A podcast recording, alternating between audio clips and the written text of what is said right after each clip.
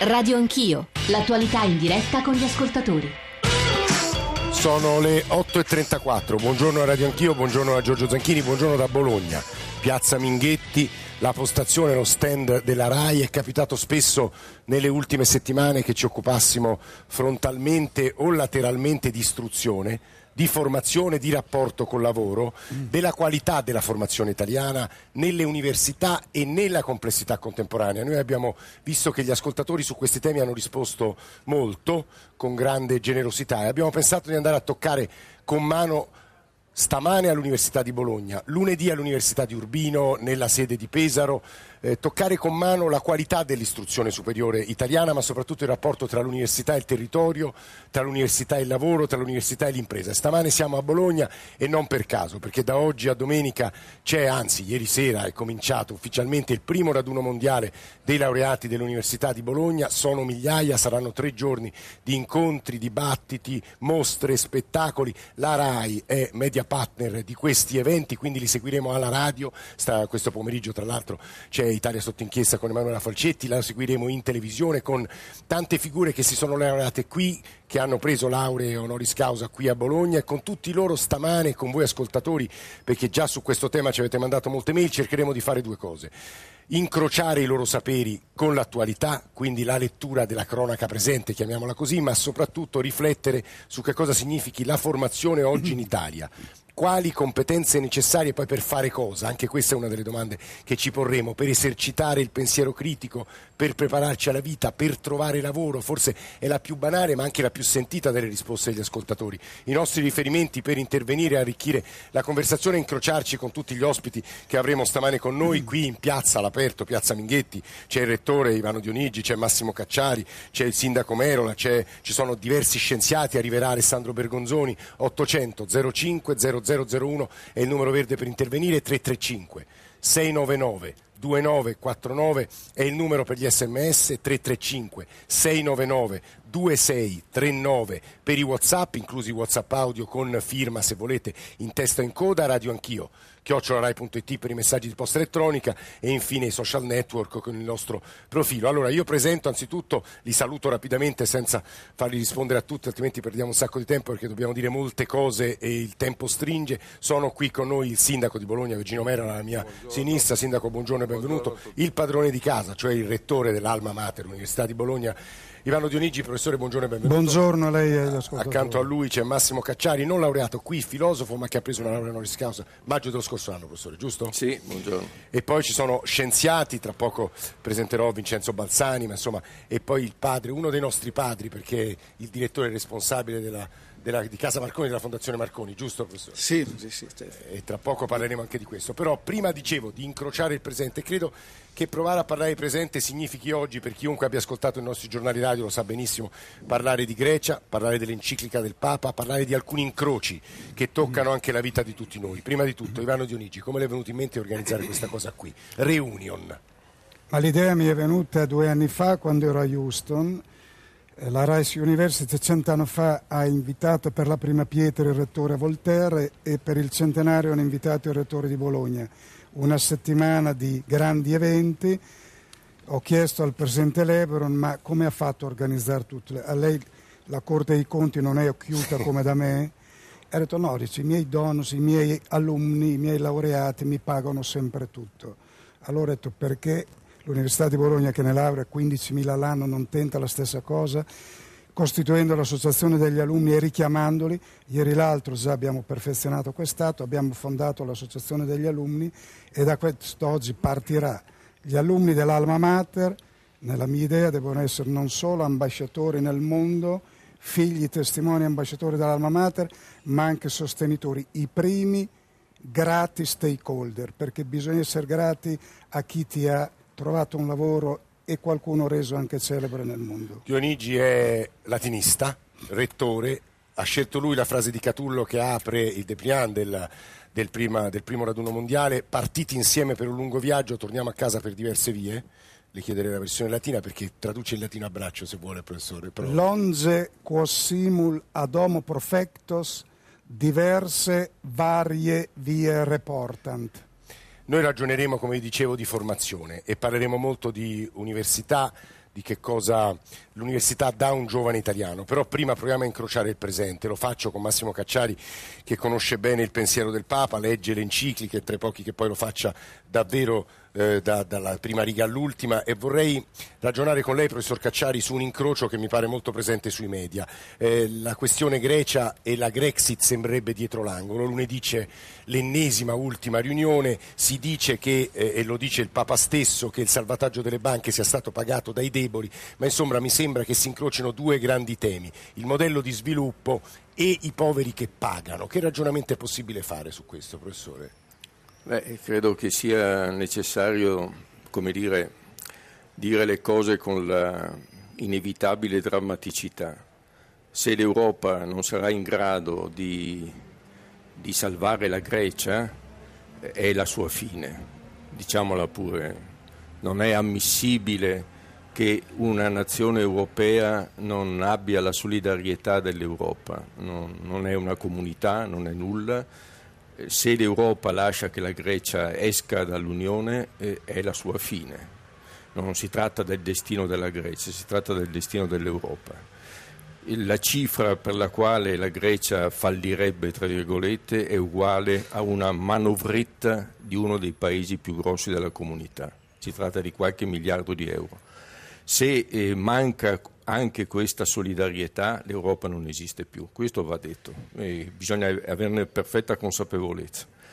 Mm, il Papa ha perfettamente ragione nel denunciare la situazione, ma il Papa ormai è una, è una non troppo brillante autorità spirituale, ormai e nient'altro. Quindi questa è la situazione e bisogna guardare la realtà in faccia senza senza illusioni. Professor Cacciari, si ha l'impressione quando il Papa usa espressioni come il consumismo è solo un'illusione di libertà che tutti la raccolgano come una bellissima frase ma nessuno la colga. Sì, ma poi tra l'altro è anche una frase sempre più sbagliata, mi permetta, perché appunto il consumo di chi?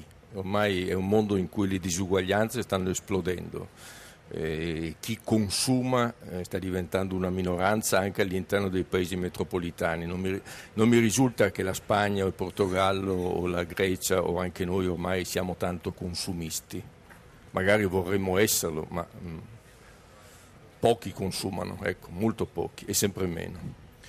Professor Dionigi, sull'enciclica credo che eh, occorra soffermarsi anche per capire che cosa dice all'uomo contemporaneo a suo avviso, anche dai titoli di giornali se non l'ha letta come ha fatto stanotte credo il professor Cacciari, lettore. Sì, che di solito la Chiesa coglie i segni del tempo, non solo nel senso che coglie il presente, ma guarda anche avanti. Forse bisognerebbe, anche se oggi è meno ascoltato, è una voce che grida nel deserto, credo che il destino dell'uomo e il destino dei popoli, la Chiesa l'abbia sempre colta, al di là magari delle sue incoerenze.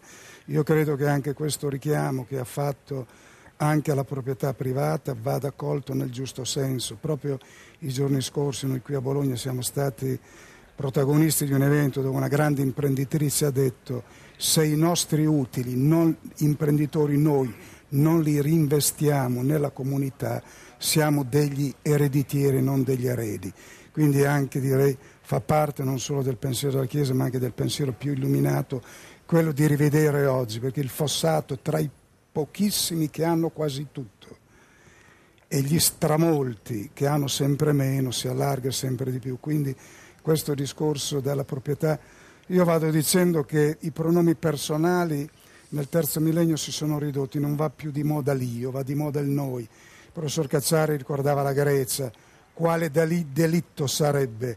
Noi parliamo, se noi esaminassimo il linguaggio di stamattina, di questi primi dieci minuti, noi stiamo parlando greco, quando abbiamo un orizzonte culturale ci deriva di poi magari facciamo gara per andare a Siracusa a comprare i biglietti per vedere il teatro greco, pensi lei che contraddizione, grande esaltazione a parole, ma questo fa parte un po' dell'incoerenza, anche un po' dell'ipocrisia.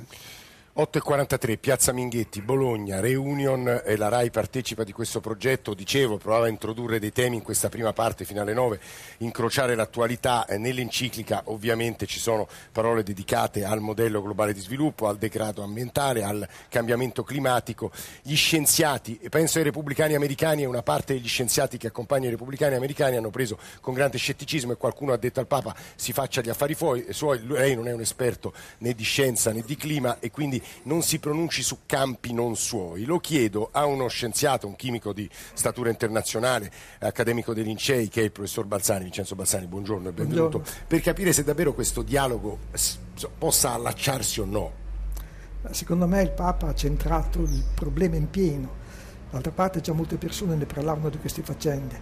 Cioè siamo in un mondo che deve riconoscere i propri limiti, quindi le risorse sono limitate e anche lo spazio in cui metti i rifiuti è limitato.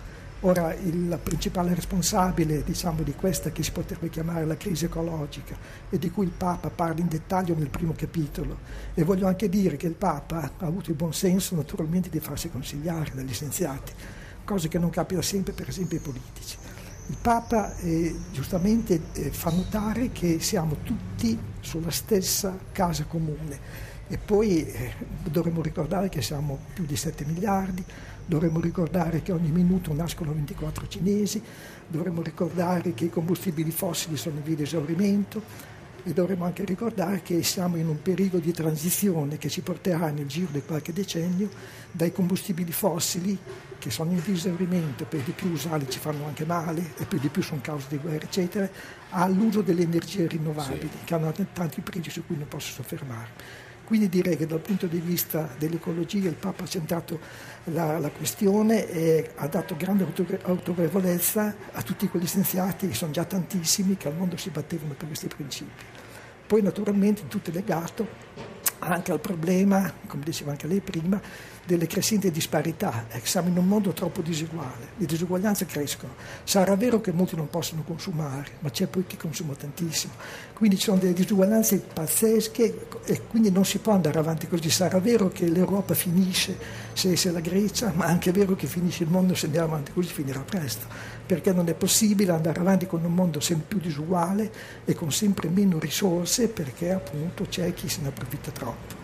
Io vorrei introdurre un altro tema con l'altro padrone di casa, il sindaco della città di Bologna, Virginio Merola, tema molto scomodo che vorrei capire come affronta lei una città come questa in cui, non voglio dire sia multiculturale, ma insomma in cui la presenza dell'immigrazione è antica, non so quanto sia sia, mh, abbia trovato una soluzione adeguata all'altezza delle sfide dei tempi, uso le espressioni un po' abusate, ma insomma elenco anche qui degli, dei fatti. Ieri in Danimarca ha vinto il centrodestra, il partito esplicitamente anti-immigrato ha preso il 21%, c'è stata una strage di natura prettamente razziale a Charleston, lo sappiamo, un primatista bianco ha ucciso nove persone nere e Obama ha anche detto queste cose succedono solo da noi, da noi. l'Ungheria vuole tirar su un muro di 175 chilometri con la Serbia. Lei con queste cose c'entra poco, ma amministra una città multiculturale, credo. Che percentuale di immigrati avete? Che problemi avete? Come affronta la situazione? Come risponde a quei governatori della Lega Nord che dicono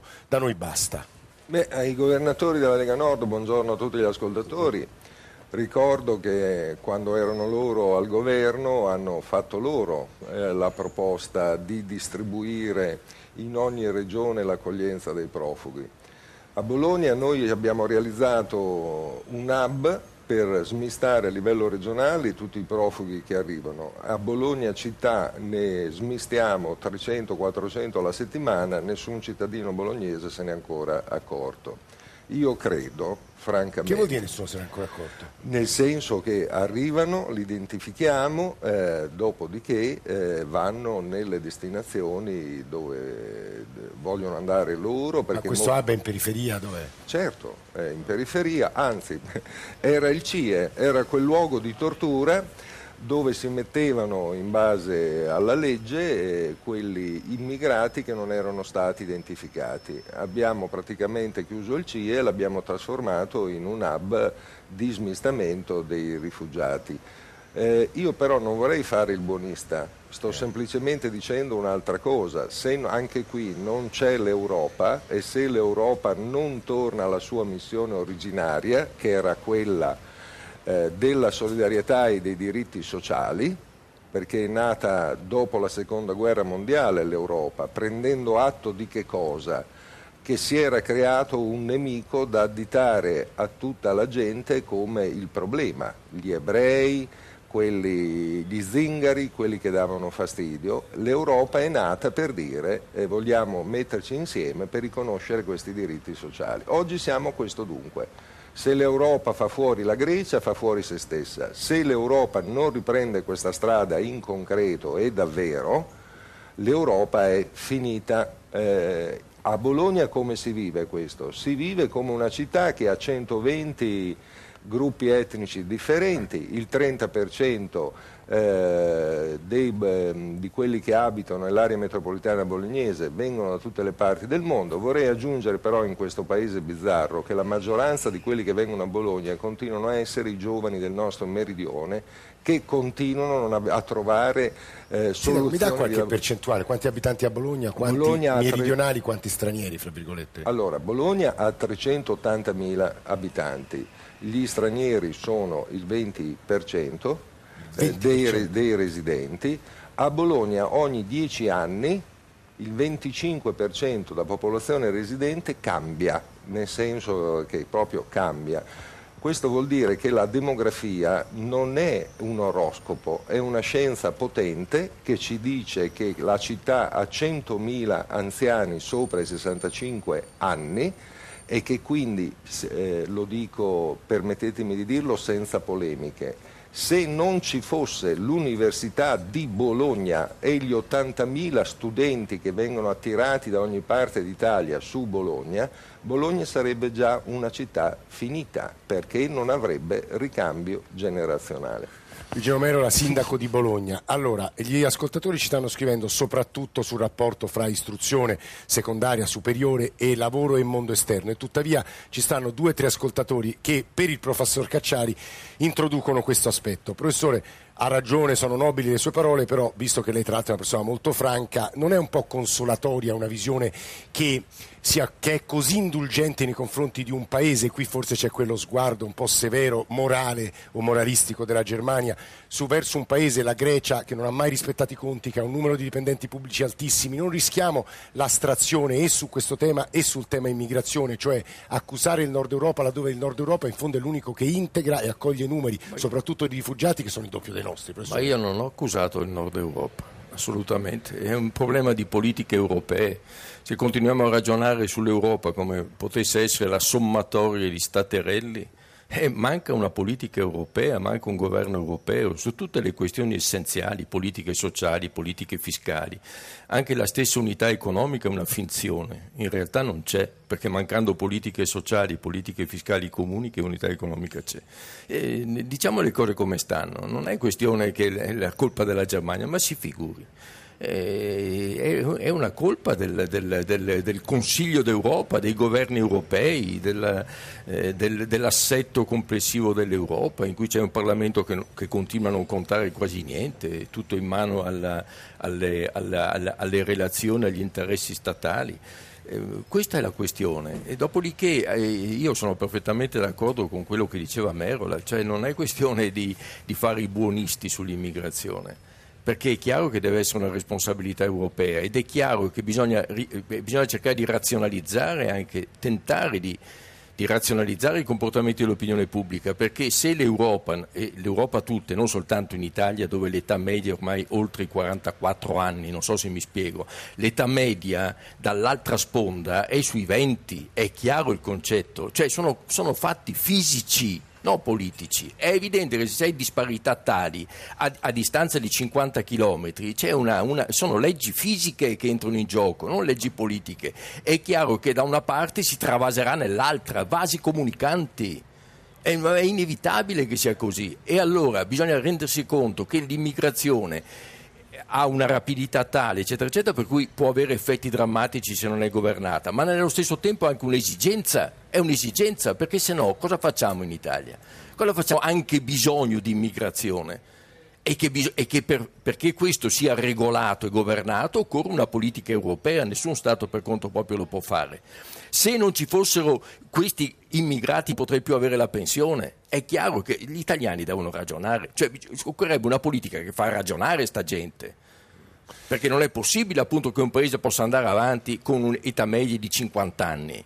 Perché allora vuol dire un paese che sono tutti pensionati e chi paga le pensioni ai pensionati? Sono le 8.54, noi stiamo per dare la linea all'Onda Verde e poi al giornale radio, ripartiremo anche perché poi ce lo chiedono fortemente gli ascoltatori dal tema dell'università e della formazione, del rapporto con la vita reale, il lavoro. Professor Dionigi, in un minuto è il rettore del, dell'Università di Bologna. Lo so che la domanda rischia la scarpata in testa, però a che cosa dovrebbe servire un'università nel mondo contemporaneo? Ma l'università da almeno 5-10 anni anche il mestiere del direttore è cambiato, le priorità erano la formazione, erano la ricerca, ora, la funzione sociale, ora dobbiamo fare anche un, l'ufficio di collocamento di questi giovani.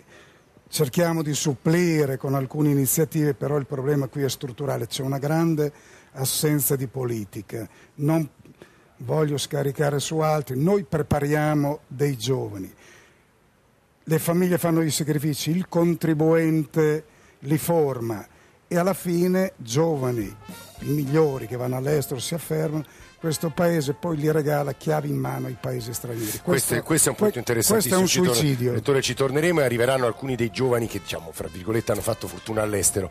Onda Verde, giornale radio, torniamo tra pochi minuti in diretta da Piazza Minghetti a Bologna.